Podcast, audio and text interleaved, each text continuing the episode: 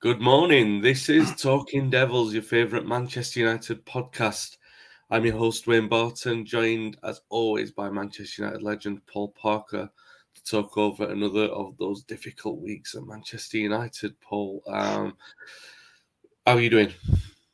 I'm doing fine. It was a, a difficult, but seems like it's coming a, a usual Saturday at this moment in time with a dour performance. And but yesterday was a little bit brighter because I was at West Ham yesterday, so that was definitely a lot better.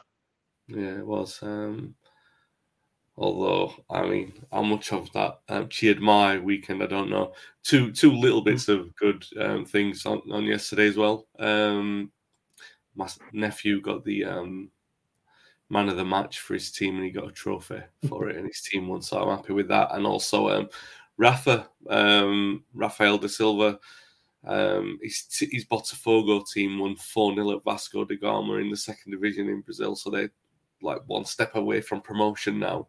And you can imagine Botafogo winning 4 0 at Vasco da Gama. There was um, a lot of fireworks at full time, mm-hmm. um, that sort of stuff. If you're, if you're watching on YouTube, please like and subscribe on, Facebook as well. Uh, like the, the video and feel free to get your questions in as well. Um, and obviously, if you listen back on audio podcast, we really do appreciate uh, the reviews on Apple or all your podcast provider if they allow reviews. Um, so on the channel this week, there's been uh, yesterday's podcast with Scott Wootton and Dave. Um, the pair went through the City game in their own way. They talked about a couple of the things that we're obviously going to reference on the show today as well. Gordon Hill, United legend, wrote a column for the website last night where he spoke out about the personal abuse that's been aimed at Ole um, by the trolls online. Um, it's quite a powerful statement, and, and, well done to Gordon for coming out and taking that stand. I, I, on the website as well, I wrote a couple of things over the weekend, a match summary, and then a longer detailed analysis of what's been happening at United, which has um, led us to that point. Um, thanks for all the feedback on that, by the way, for people who've been reading that on socials. Um, again, it's going to be something I'm going to reference in a bit.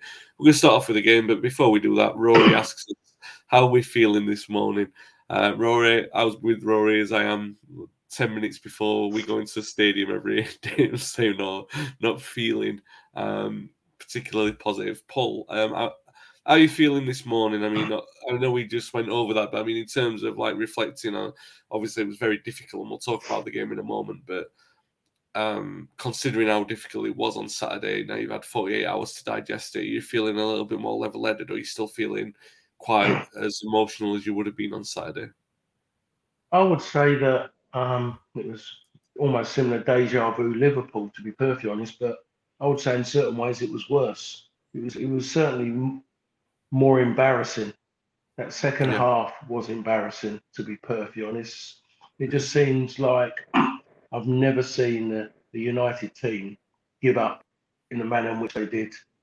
Liverpool well, was poor, but they yeah. but a, quite a few of those players gave up and accepted it. Yeah. No, yeah, I think yeah, you're absolutely right, and I think that's it, isn't it? That's the intangible part of what people are saying that, and I, I tend to agree. I mean, there's the there was a shock and the hurt of what happened against Liverpool because it's like, how can it be mm. this bad? And then you you knew that it could be that bad. So a lot of us were bracing for the worst against City, but seeing them do what Liverpool did, it's like we, we were saying at the time: would it have been worse for Liverpool to score another five, or to just do what they did for the last half hour and just keep the ball like they did? It was just as humiliating, and that's what City did, and they didn't have to go five goals up. They they were doing it with yeah. two goals in. They, they they absolutely um, destroyed us in that. Um, they, and it should it was the scoreline like Liverpool that was half as damning as it could have been. Half as damning as what the scoreline uh, suggested was. So let's, I mean, before we get on to City game, want to try and get a positive note in there, Paul. So take as long or as quickly as you need to on this one, because it seems like it was last season, but it was only last week. That Ronaldo equaliser in Atalanta was pretty good, wasn't it? the last minute one. It, it was, considering that he he didn't really. I don't think he was warmed up properly in the second half because I, I, would say that was his second or third touch of the ball. Yeah. When he's done that, that tells you the, the quality that he's got. If he can get into the right areas and get given the ball, I mean, it was, was something incredible, which it, it caught everyone out. I'm sitting here and I'm look I'm looking at the game, and I'm I'm in negative mode. mode. I'd gone there. Everything suggested why not? Because you get your body's getting used to it, your mind's getting used to United and being negative, and that comes from nowhere. And all of a sudden you think, wow, and then you're looking at, and then you start thinking all the negative things about you relying on one person to get you out of trouble all the time. So that so as much as it was a good thing for United to get back in the game, it was a bad thing when you're looking at the when you look at the long game of Manchester United at this moment in time, that they're relying on one person to get them out of trouble. And I can and I can see it already is that there was all this talk about the reason why he's with United is because of City wanted him to that kind of push things and it allowed him to come to United. But after watching the humiliation the other day and watching the way City play, you think how many shots at goal he would have if he played for Manchester City. How many opportunities would he have? How many touches of the ball in the box would he have if he played for Manchester City? And you've got to say 90% more than what he does playing for Manchester United. That is a difference to a team that can keep the ball to a team that can't keep the ball. And when you're talking to Manchester United, and it's not, say, i.e., Carlisle United against Manchester City, the touches of the ball, the ball retention for Manchester United in midfield was absolutely shocking. Shocking. There's one footballer, one creative player as such in that midfield. That's all there was on the pitch. You know, and yeah. then you had Greenwood, then you had Ronaldo. You know, it just doesn't. It just didn't make any sense at all. No, let's talk about it again. Then I mean, you, you said about the Ronaldo thing; it was papering over the cracks, as his goals have done all season, really. And those cracks were again apparent in the derby.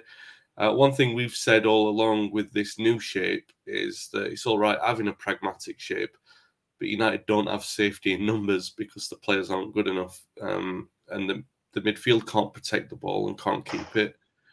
Um, the defense is much too erratic and accident prone to allow that kind of shape to be successful against a good team.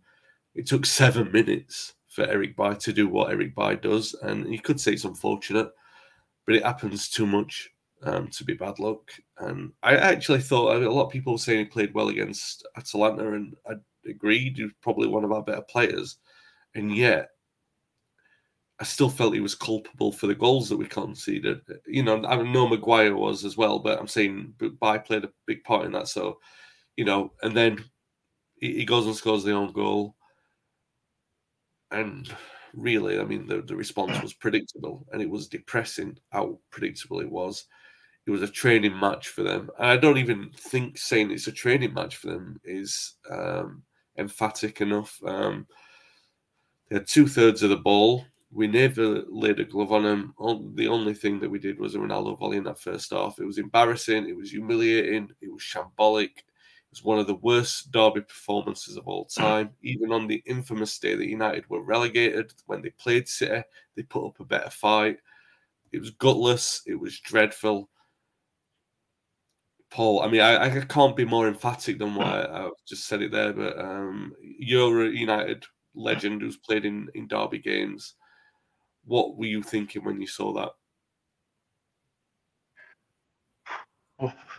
Oh, I'd, I'd want to come and say something positive, try to think, but there, there wasn't anything. There wasn't any anything you could take away take away from that game and feel pleased about. And everyone's everyone's going to have their say. You know, at the end of the day, big the main thing should be everyone should talk about about City more than anything about what they done everyone was thinking this could be the game because of the way City have been of late. You know, everyone, a few people have put to bed about, tried to put to bed about the 5 0, thinking, oh, winning at Spurs. Winning at Spurs, again, there was the old adage come up about papering over the cracks because Tottenham were Tottenham were very, very poor. That's me yeah. keeping it as simple as possible. I saw I was there midweek when they played against Vitesse. They were 25 minutes and there was a little bit of energy about them, but they're poor. Yesterday they were poor. Um, United were were awful. There, there's no change from the Liverpool game. Um, in, in certain ways, that was worse than the Liverpool game, as I said earlier, because no no one no one done anything. People want to blame, want to they go straight away. It's like Ole with his substitutions. You know who's going to come off. what he sees as the maybe the weaker ones, the ones who aren't going to moan. So Mason Greenwood is always going to come off. You know that Fred's going to come off. You know, when you look at it, I can't. You, it's easy to blame Fred, but I'm looking at around and I'm seeing Fred give the ball away. Me now, no, no one's perfect, but Fred always puts puts himself under pressure by when he wants to pass. He's trying to be sometimes too progressive because, but it's not in his locker to be able to do that. But he's trying yeah. to be positive with his pass. Um, but the other fella, Scott McTominay, runs around, doesn't lay a glove on anybody, only passes it sideways or backwards, and but he stays on the field. Fred needs to play in high tempo games to get the best from him. Win it, pass it, one and two touch. But because they're so slow and cumbersome with the ball from the back to the midfield, it makes Fred look like a poor player. Ole takes him off because that's the easy one. Maybe in his head he's thinking, I can't take off, can't take off Scott McTominay. He's come through the academy. Don't want to take him off. He might might upset people. He's not touching the ball. He can't get close enough to At least Fred, the way he works and because he's got that change of pace, can get close to people. But Scott McTominay can't. And if I'm going to have to keep saying this for another season or for the rest of the season, it's going to bore me. Is you cannot play with both of them in midfield. If one of them's going to play, it has to be Fred because he's got quick feet, and if he's working in the mid with two creative players as such, then he you'll find he will be a better player. I'm look again. I'm at West Ham yesterday. I'm watching West Ham play against Liverpool, the team that could have won ten. West Ham get competitive second half, closing them down further up, further as far away from their box as possible in the second half. Even in the first half, they were still defending reasonably deep, creating counter attacks, but Liverpool couldn't get anywhere near them. Liverpool only scored their goal because Salah decides to fall over. Craig Pawson, poor referee, weak referee, gives a foul. But they get closer, and that's West Ham. West Ham have a better midfield than Manchester United. That's how poor it is. They've got more competitive players than Manchester United. They've got more players at West Ham who play with pride for that shirt than what West Ham have got more than more West Ham have got more than Manchester United. I look at I look at Gavin. I'm Gavin because Gavin. I played with Gavin Maguire in QPR. Harry Maguire. All he does, he's a modern day Tony Adams. Puts his arm up every time he's in problem. Arm up. Um, the goal, one of the goals. Who was who was the man who kept um, Man City on side? Maguire, sitting deeper than anyone else. He's the one, the last man play. What's he doing after when he looks the assistant? Wants to blame? Wants to blame other people? We're playing with two, allegedly two wing backs every time in that first half. City attack, and you look at it, straight line of five across the back. Great against Tottenham. Wan-Bissaka's going forward. Luke Shaw's going forward. Great. I turned around and said, I was sitting there watching, when I when I was watching them do that, and I've turned around and said, "Great, this is," but they will not be going forward like that against City because both of them be scared. I said Pep will do something to threaten them. What did Pep do to make it more difficult? He doesn't play Jack Grealish because you you know what Jack Grealish is going to do. Jack Grealish is going to slow a game down because Jack Grealish plays for himself. He silly dribbles and try to fall over. I'm going to play Foden wide left and say stay wide. And if you stay wide, Wan-Bissaka is not going to want to dive in. He's going to be worried about things in behind him, and he's going to stop you going. And that's what happens. Stop any intention of Wan-Bissaka running forward. What happens? One run forward, which in the end they nearly they get a little bit of joy from when he makes a run forward. And I think he plays. I think he plays Ronaldo in of going forward. On the other side, Luke Shaw sees a little bit in front of him. I'm not going to run forward because if I run forward too far means I've got to run back again. Lazy comes off groggy. And I tell you what, he looked groggy. They said he looked groggy. I didn't really see a way he looked any different from he normally looks when he plays because he's had his up and it was all right, but you can't defensively. United want to win Premier Leagues, not just one. They want to be competing to win two, three, four on the bounce. That's what the that's what the club's about. Not with that, not with a back four like that. It doesn't work. The four together cannot do it. And if anything now, after watching Fernandes, he did something in the first half, and I said in the radio, that says it all. Now, um, Fernandes has chased out wide to close someone down, um, just on the south by the south stand, just near to the touchline in the south stand. And as he's won the ball, to, he's turned around and virtually said to that back four, and his arms have gone like that. And that means come closer. There's five of them. Get closer because he's running around in massive areas. Couldn't be with too many. They don't squeeze up because the so-called captain doesn't speak. He's scared of his pace. Will not take responsibility. They yeah. have to now make a decision. Ole, if he really wants to finish the season and really be seen as doing something, put sentiment aside. I've used that word again and start making harsh decisions about individuals to test their character. Take away the armband from Harry Maguire and say, become a centre half first, and then you might be able to then help other people out. And it is it's absolutely embarrassing now. Roy has said a lot. Roy got questioned by an individual outside. That individual outside who had a go at Roy is someone who's wearing rose tinted glasses maybe a modern day person saying, oh, don't have a go at them because that will upset them. Upset people. Do it. Upset people and test their characters. How much they want to wear that jersey. How much they want to play football. How much they want to play for Manchester United. Because as I said last week, Wayne, there's a lot of players who want to wear that jersey and walk around, walk around Manchester, and people going to, oh, that's Harry Maguire. That's look, they play for United and they're going and smiling. Oh, can you sign something? But they're not willing to do the rest of it that goes with it by trying to cheat as much as they can. And when you hear about certain players going out after that game as if nothing's happened, go out with your wife, go out with your partner. Don't go out drinking with your mates. Because what happens is you end up smiling and laughing and joking, otherwise you're not going to go out with your mates. Don't do it and say, oh, well, the game's gone, you can't do anything about it now that old excuse has gone, Wayne. You're living in a football town. Respect it. Well, I don't know. Just close the podcast. That that's you've absolutely. I you know obviously I'm a United fan. Um, everyone watching this, I'm going to presume United fans.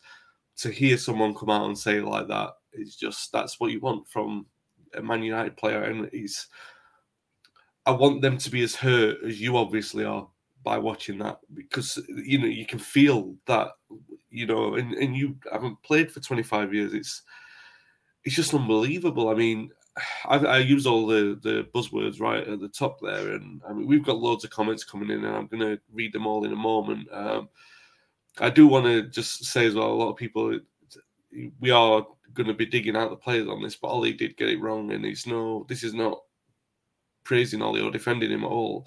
The shape was all wrong. The I think it was a diamond we played against them last last season at home, which got the nil nil, but we packed the midfield and not the defence, and that's the way to do it against the City team. And Ole's he was too pragmatic, he was too timid, it was reflected in the performance, and we got what we deserved. And the criticism is from the manager and the players.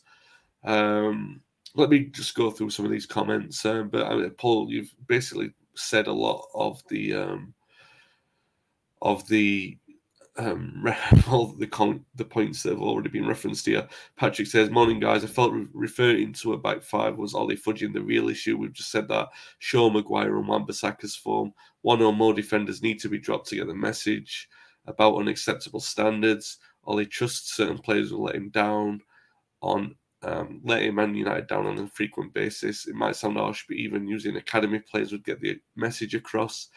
What's the point in buying Telles or Dalot if they can't start off with this poor?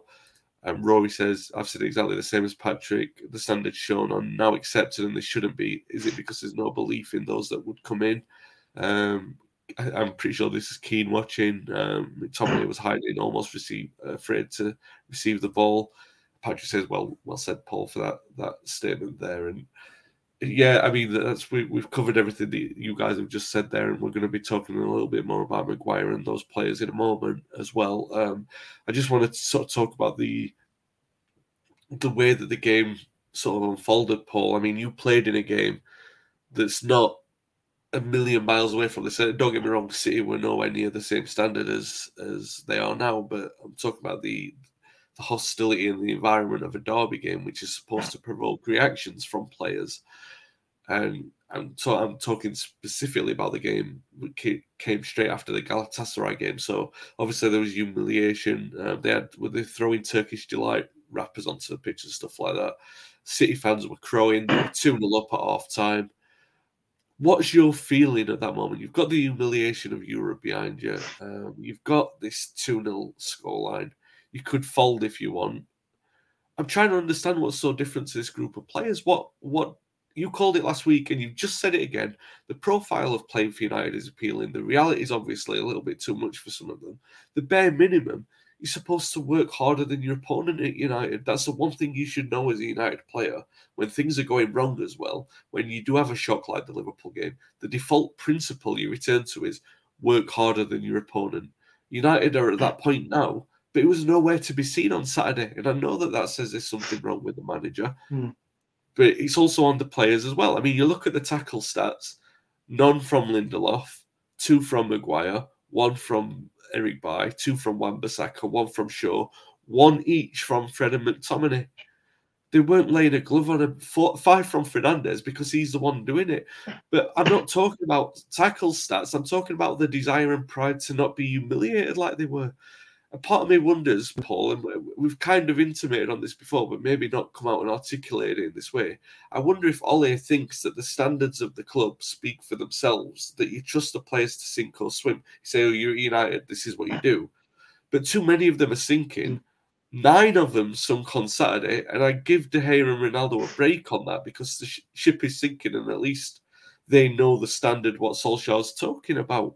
But what's the where's the responsibility there? And uh, I mean, what what I'm trying to say is, when you're in the dressing room and you're two them down against Manchester City, you don't need the manager to tell you how embarrassing it is, do you? you you've got a certain amount of pride to come out and want to do better. Yeah, but I think the, the biggest problem with Manchester United is really life and theory. Life has changed. The people come, being born at this moment in time are being model coddled and they're being brought up with a world where you don't don't have to go at me because I've got this, I've got that, and I might crumble. They're virtually telling you I'm weak, and but then you can't turn around and suddenly go, okay, go away, move on. I'm, I'm going to find. You've got to.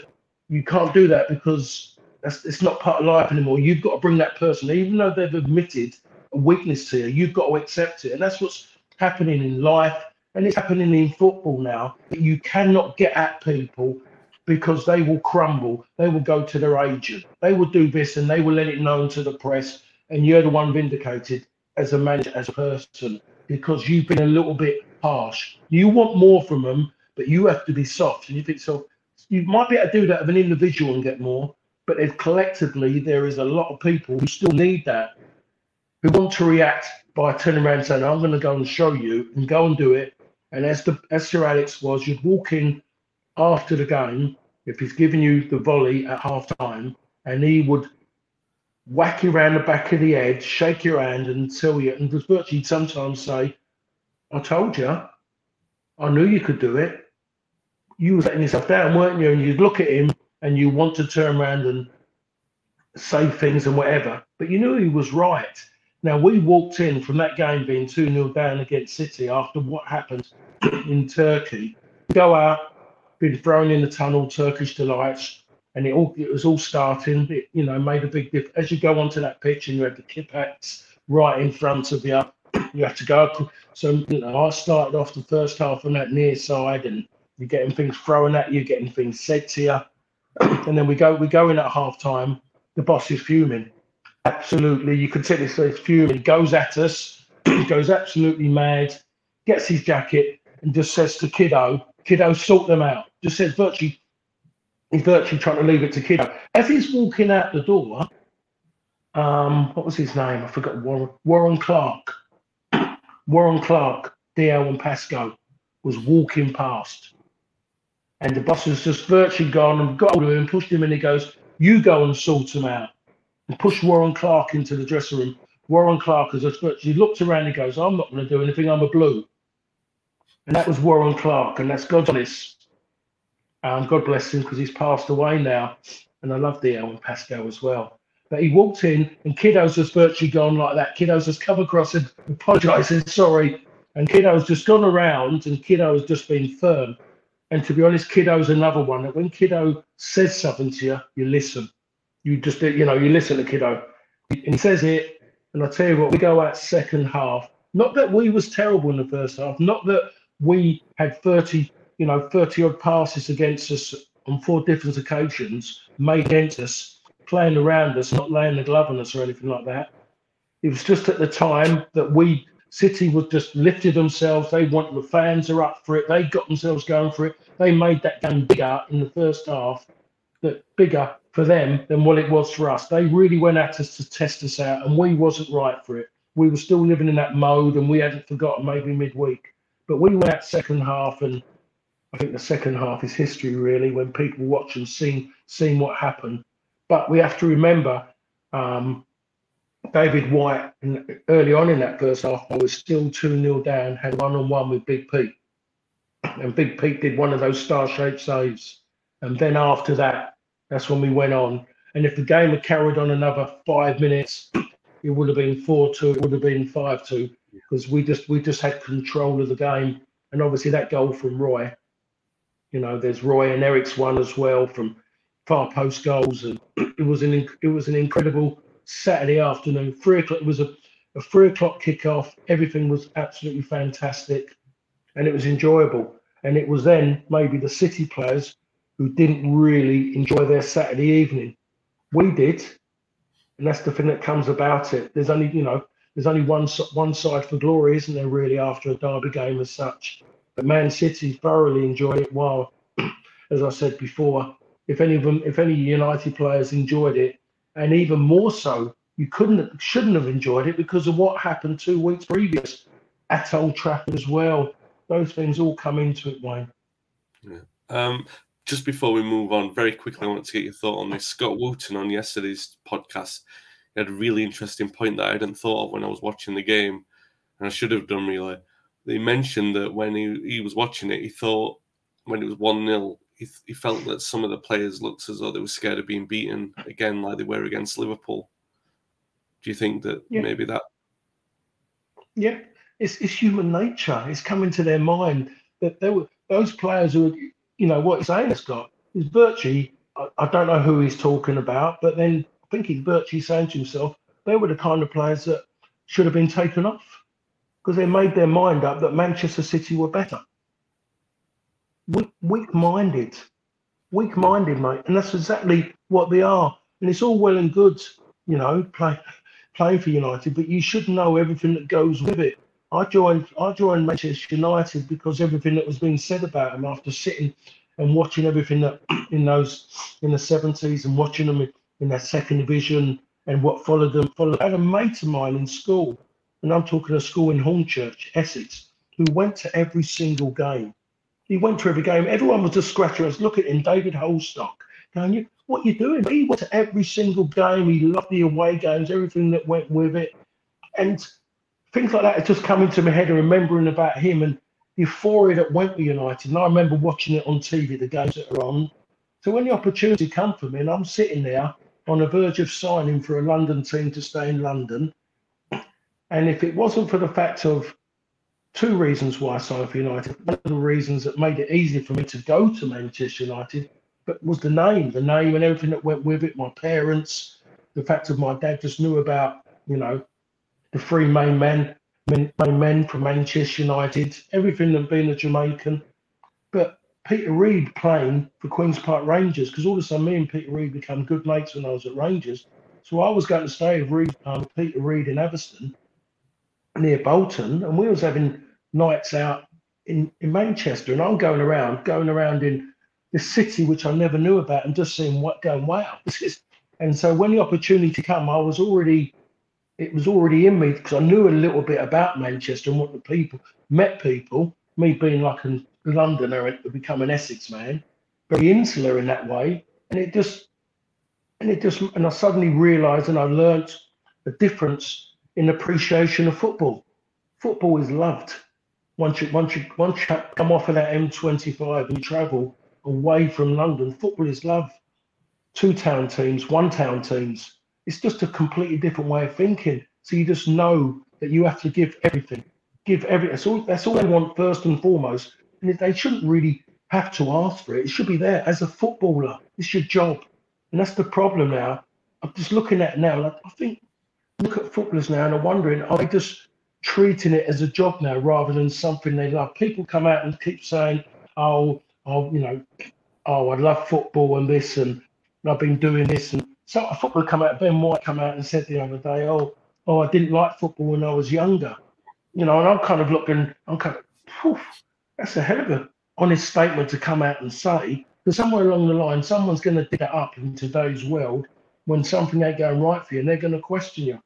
It was yeah. like in your DNA. We was brought up playing in the back garden, kicking the ball onto the main road where parents still live, South End Road, the main road that runs from that from like virtually London to Southend, kicking the ball in there and running out and getting the ball.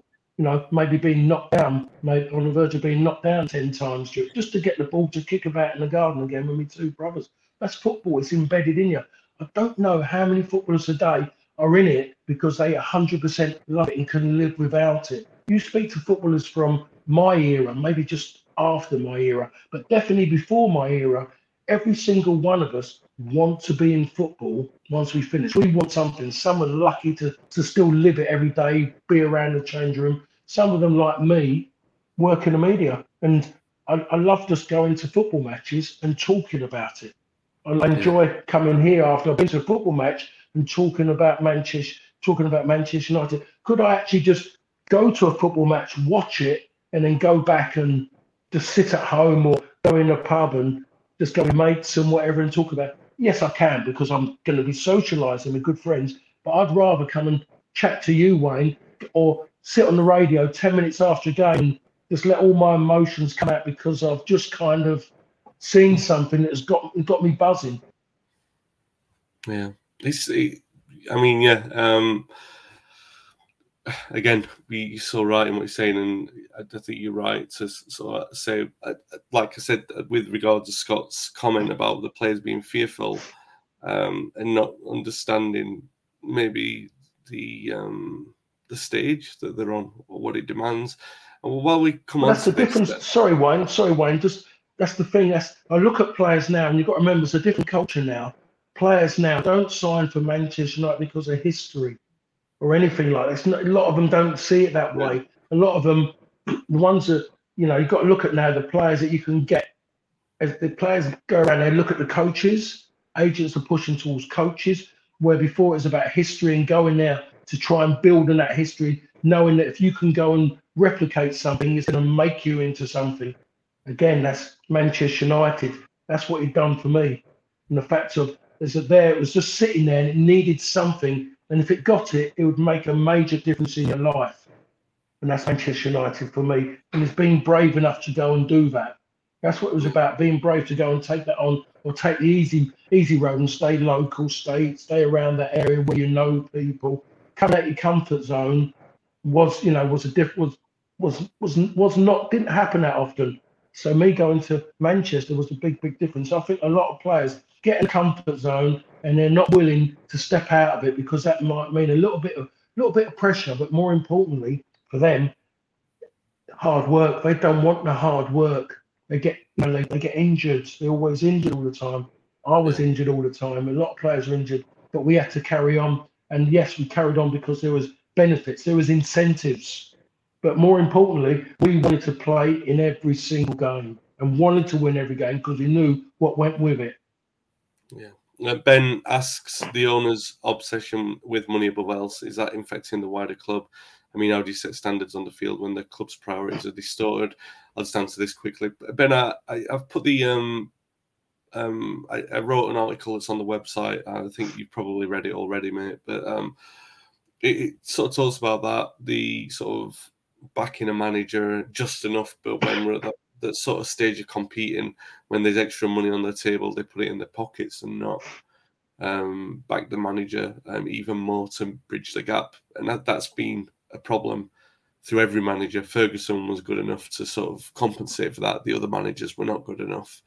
because they didn't have good enough squads. Um, not just because of that, not good enough managers as well, but um, it's part of the problem. Absolutely. Um, I just want to that, that, sort of touching on that point about um, the players coming out and talking and everything like that. Um, people might be asking us to comment on the alleged Harry Maguire quote about not believing we could come back. Now that was um, put to Ole by a journalist called Ali Bender, Alison Bender um, and Ole looked mortified um, when that question was put to him.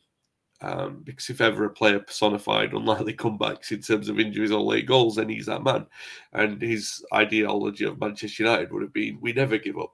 Um, I didn't actually think it was the most professional line of questioning, the, the way that Alison put that question to Ole. But I also haven't actually seen or read what Maguire actually said. Um, this is only what Alison said that he said. So I personally asked Alison on Twitter if she could show the footage of that Harry Maguire interview, and I think a few people have asked her, and as yet, as yet she hasn't replied. But I think when we're talking about a comment as serious as that, the repercussions are a player getting dropped or even stripped of his captaincy. And I think it's fair to say let's wait and see what, if anything, was actually said by Maguire. I think that's a massively serious comment, and we need to sort of let Maguire's words, if they were said, be judged in the, the context in which they were said and not the way that a journalist is putting them across to Ole. Um, that said, I still don't think that it was the best line of questioning to put to Ole because it led him up the garden path a little bit and and um, didn't look very good. Um, if it if they're true, then obviously we'll, we'll talk about them. Um, but what we do know is what the players have put out themselves, Paul. Maguire and others have made social media statements again since the game. Eric Bailly posted a picture of the scoring the own goal and then said nobody's frustra- more frustrated than me, no excuses. I mean, the lads talked about on the podcast yesterday and they were um, aghast by that. Maguire, I'm going to read exactly what he said, so we, we are not paraphrasing. As a group of players, we are going through a tough period. We know and accept this is nowhere near good enough. We feel your frustration and disappointment. We are doing everything we can to put things right, and we will put things right. Thanks for your support, United, which is all well and good, but we've heard this before for the last two or three years that they've been at the club, and they haven't put it right when there's been the big um, drop offs because the best that we've got is sort of second and third. Putting it right is putting United where they, they were, and we're, we're not there. So it doesn't matter what you've said in the past, because if you're going back on what you've said in the past, it's not come true. So you've said it now, and we we can't take those words seriously because they've not come through in performances. I'm speaking as a fan, as a supporter. We don't want to hear that. I don't know what to say because we sign players with brands and even the most unfashionable players, um, the defenders. I'm sorry, Paul, but fullbacks and defenders, even in your day, the most unfashionable yeah, players. Oh, but they've now they arrive at a club. They've got their own social media team, and they look to exploit, like you said earlier. They, they look at United as a platform and a profile. They look to exploit that for their own brand as well. Which fair enough. That's part of the game now. The club can't ban that because it's part of the image rights and everything like that. But there has to be a line, Paul, somewhere, a line in there of common sense which says management, management, and I'm talking football management has got to come first because the bottom line is nobody wants to hear what they're saying. The fans don't want to hear, even if it's positive intentions, they don't want to hear it because it comes across as an excuse. It comes across as like, I don't know if it comes across as them wanting to show that they've got character. We don't want to hear the words, we want to see the actions. I would implore this as a rule at the moment because I'm certain, like Alex Ferguson would be reading the right acts and he'd be telling you all to delete your accounts if you had them. Now, this isn't about Fergie, but it's the principle of gaining control of your locker room, ownership of that locker room, ownership of players taking ownership of their own performances and the way that they conduct themselves and self-respect over your conducts and performances as well. Stop the posts now. Stop them. They're ridiculous. Lose a game, draw a game, and then don't post. Don't talk about it. Don't go gossiping to your favourite journalists and, and saying things that are going to throw Ole under more pressure. it's now when you've lost a game or you draw a game, it's the manager's job in a press conference. The next one that comes along, he's the one who has to face the he's the one who faces the consequences of losing his job or, or keeping his job. He's the one who faces the criticism in the press because miraculously United have lost 5 0 and 2 0 to their biggest rivals, and they could have been 10 and 4, and nobody would have blinked an eyelid. And all the criticism is on the manager. The players have avoided it somehow somehow they haven't been thrown under the bus and the manager hasn't thrown them under the bus. So don't come out making these statements because they don't mean anything. They just frustrate the fans even more. It's the manager's job in the press conference to deal with the questions that are going to come from the journalists.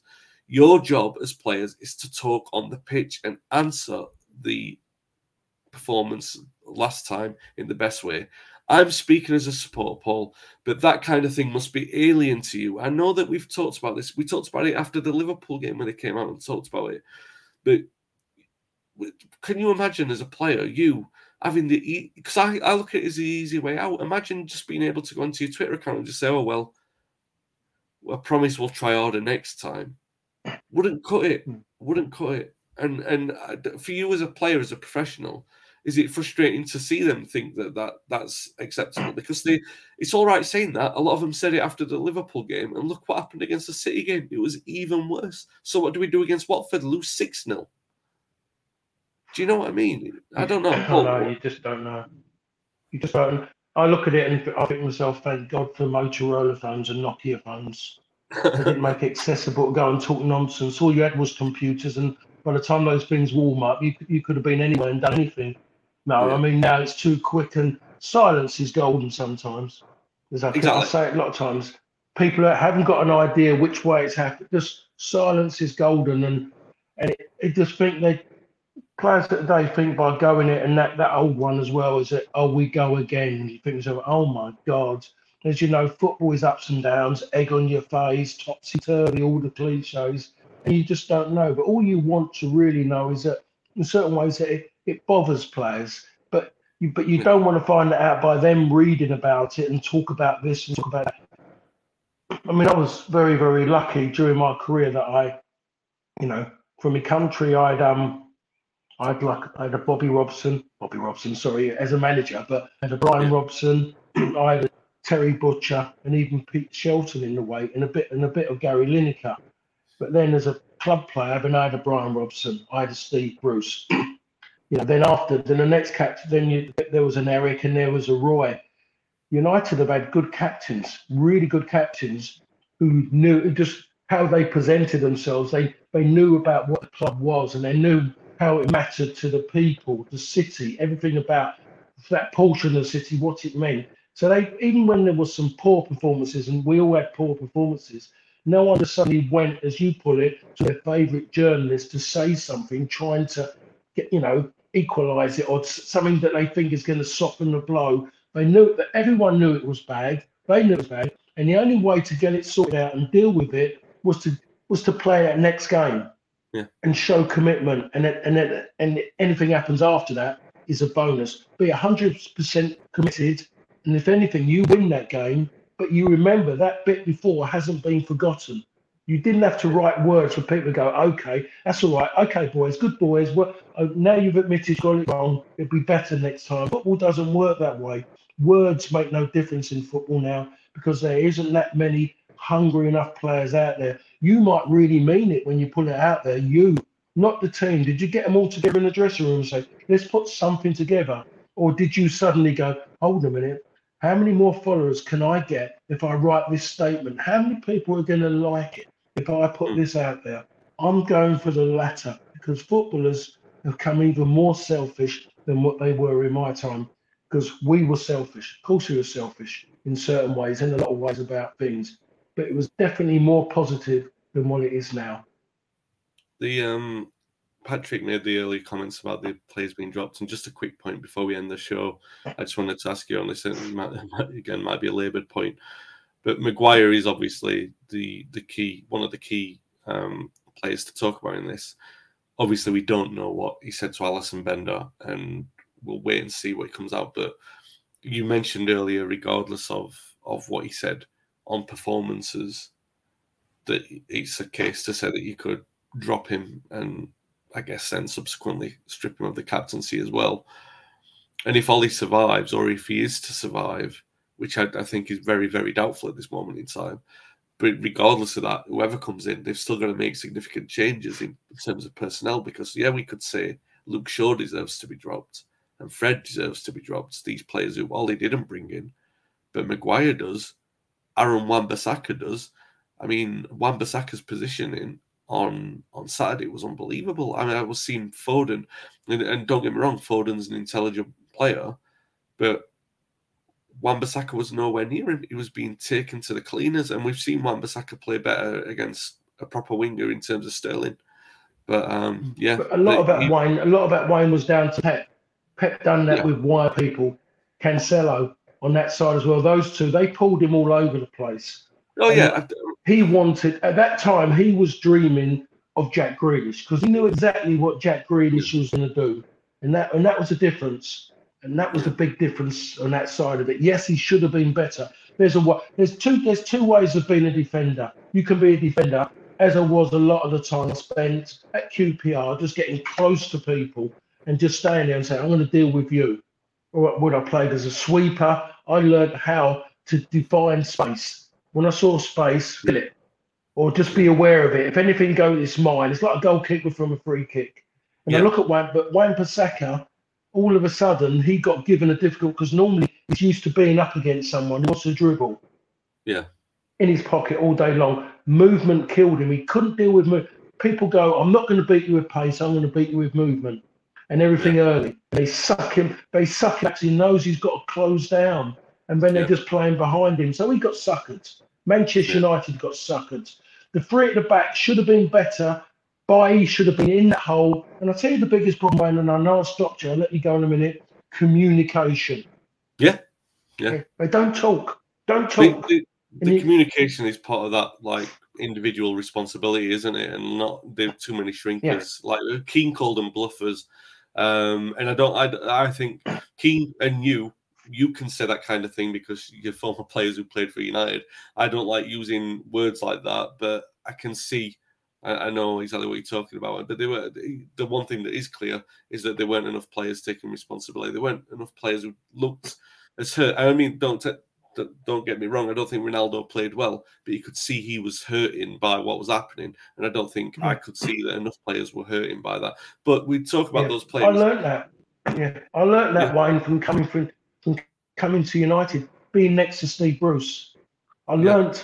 more there, going back to being a right back after seven, eight years of not playing there.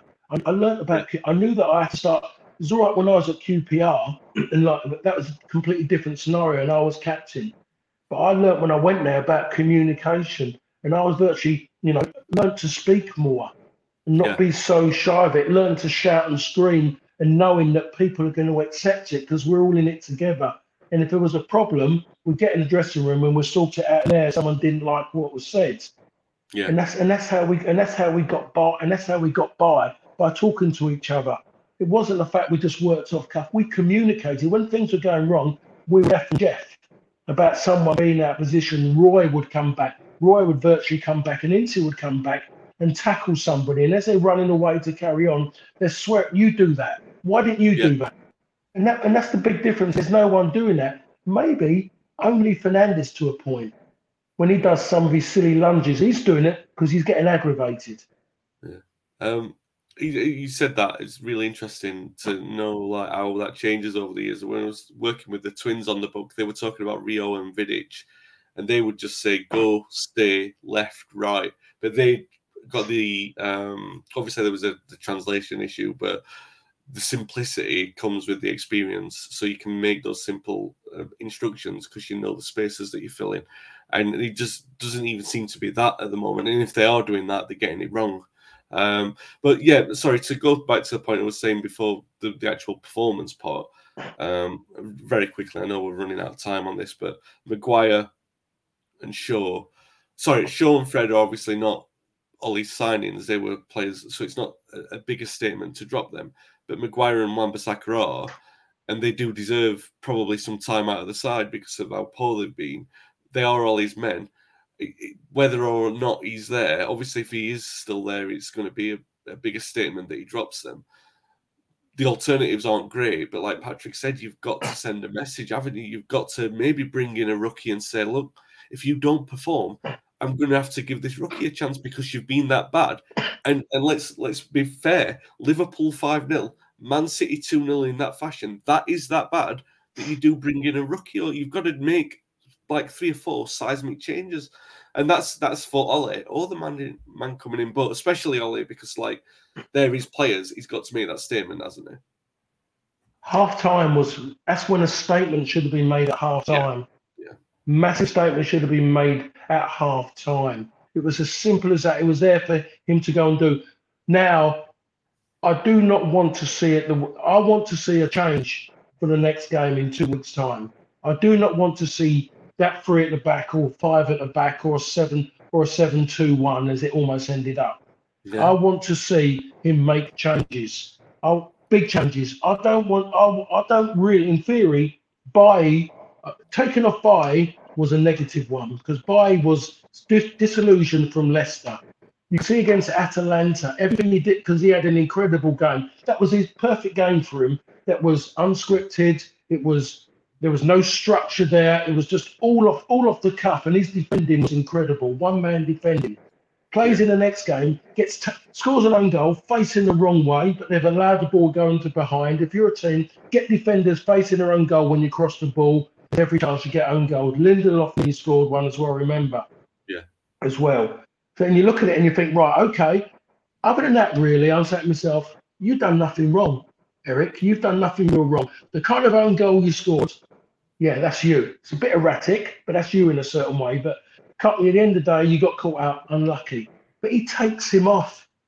Now, straight away, how, how, how is their relationship now? You know, he brings on Van, he brings on Van der Beek, he brings on Sancho, brings him on at negative times as he's done against Liverpool, as he's done in other games. Negative times. How are they feeling like stopgaps? You can't do that to people in today's age and like that and expect them to when you when you go to them, oh, you want me now, dear, when you're in trouble. So if yeah. you're Ole now, you've got to live with that. You've made your own bed now. He's got to do it. He's got to stop that bit in the middle now, that McFred in the middle. Stop that. It is totally, total, totally over. Because as I said before, someone has to convince me what are they holding, what are they held. They can't create. They can't hold. They don't stop any goals going. People go through the middle quicker than what they quicker than what they do around the M25 at three o'clock in the morning. So it's absolutely a waste of time. Get a creative. Get someone who Fernandes feels he can pass the ball to, yeah. and they're going to do. They're going to pass it somewhere. and there's a third man run, or they can give it back to him. Get the ball so they can get ball retention. The longer they can keep the ball in the midfield and get the ball closer and play on the peripheral of the attacking third, all of a sudden Cristiano Ronaldo will get five, six opportunities a game. He'll be closer to goal. He'll be able to move his feet quicker. At the moment, he's moving his feet and dancing on the halfway line. Yeah. It's, it's absolutely a pointless exercise now. If you're going to go down now, go down saying, I've had a right go at it, but then having a respect for people that you're trying something different. Should have done it a while ago, but please do not let me see this system and those putting out there. I want I want him to be Dean Smith leaving out Mings could have been one of his downfalls. I think Mings has gone behind his back, but I he took he did he left his captain out of the game. They didn't win the game, but were they better? Were the players happier? We don't know. Make a big decision. Leave him out. Do not do not put him in your team at this moment because all he wants to do is put his arm up and moan at referees trying to cover up for himself. Selfish player. Put people in there who want to play. Buy Lindelof.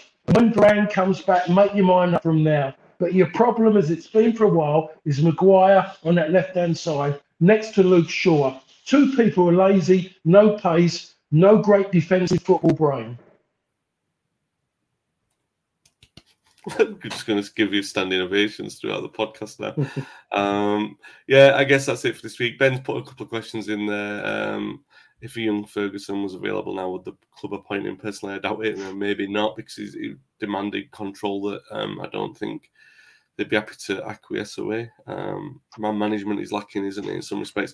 Paul just said it there Van der Beek and Sancho, um, Eric. Uh, so Van der Beek and Sancho, yeah, like Paul said, you said about the, yeah, I think you mentioned Liverpool, but I think you meant Atalanta where they came on with like three minutes to go. To, I think that was, I, I put that in my match summary for the website. I think it was an unfair sub to make. Um, to, you threw them in like the last, last roll of a dice, asking them to do something that they should have been asked to do um, months ago. Um, and it, it, wasn't fair to do that to them.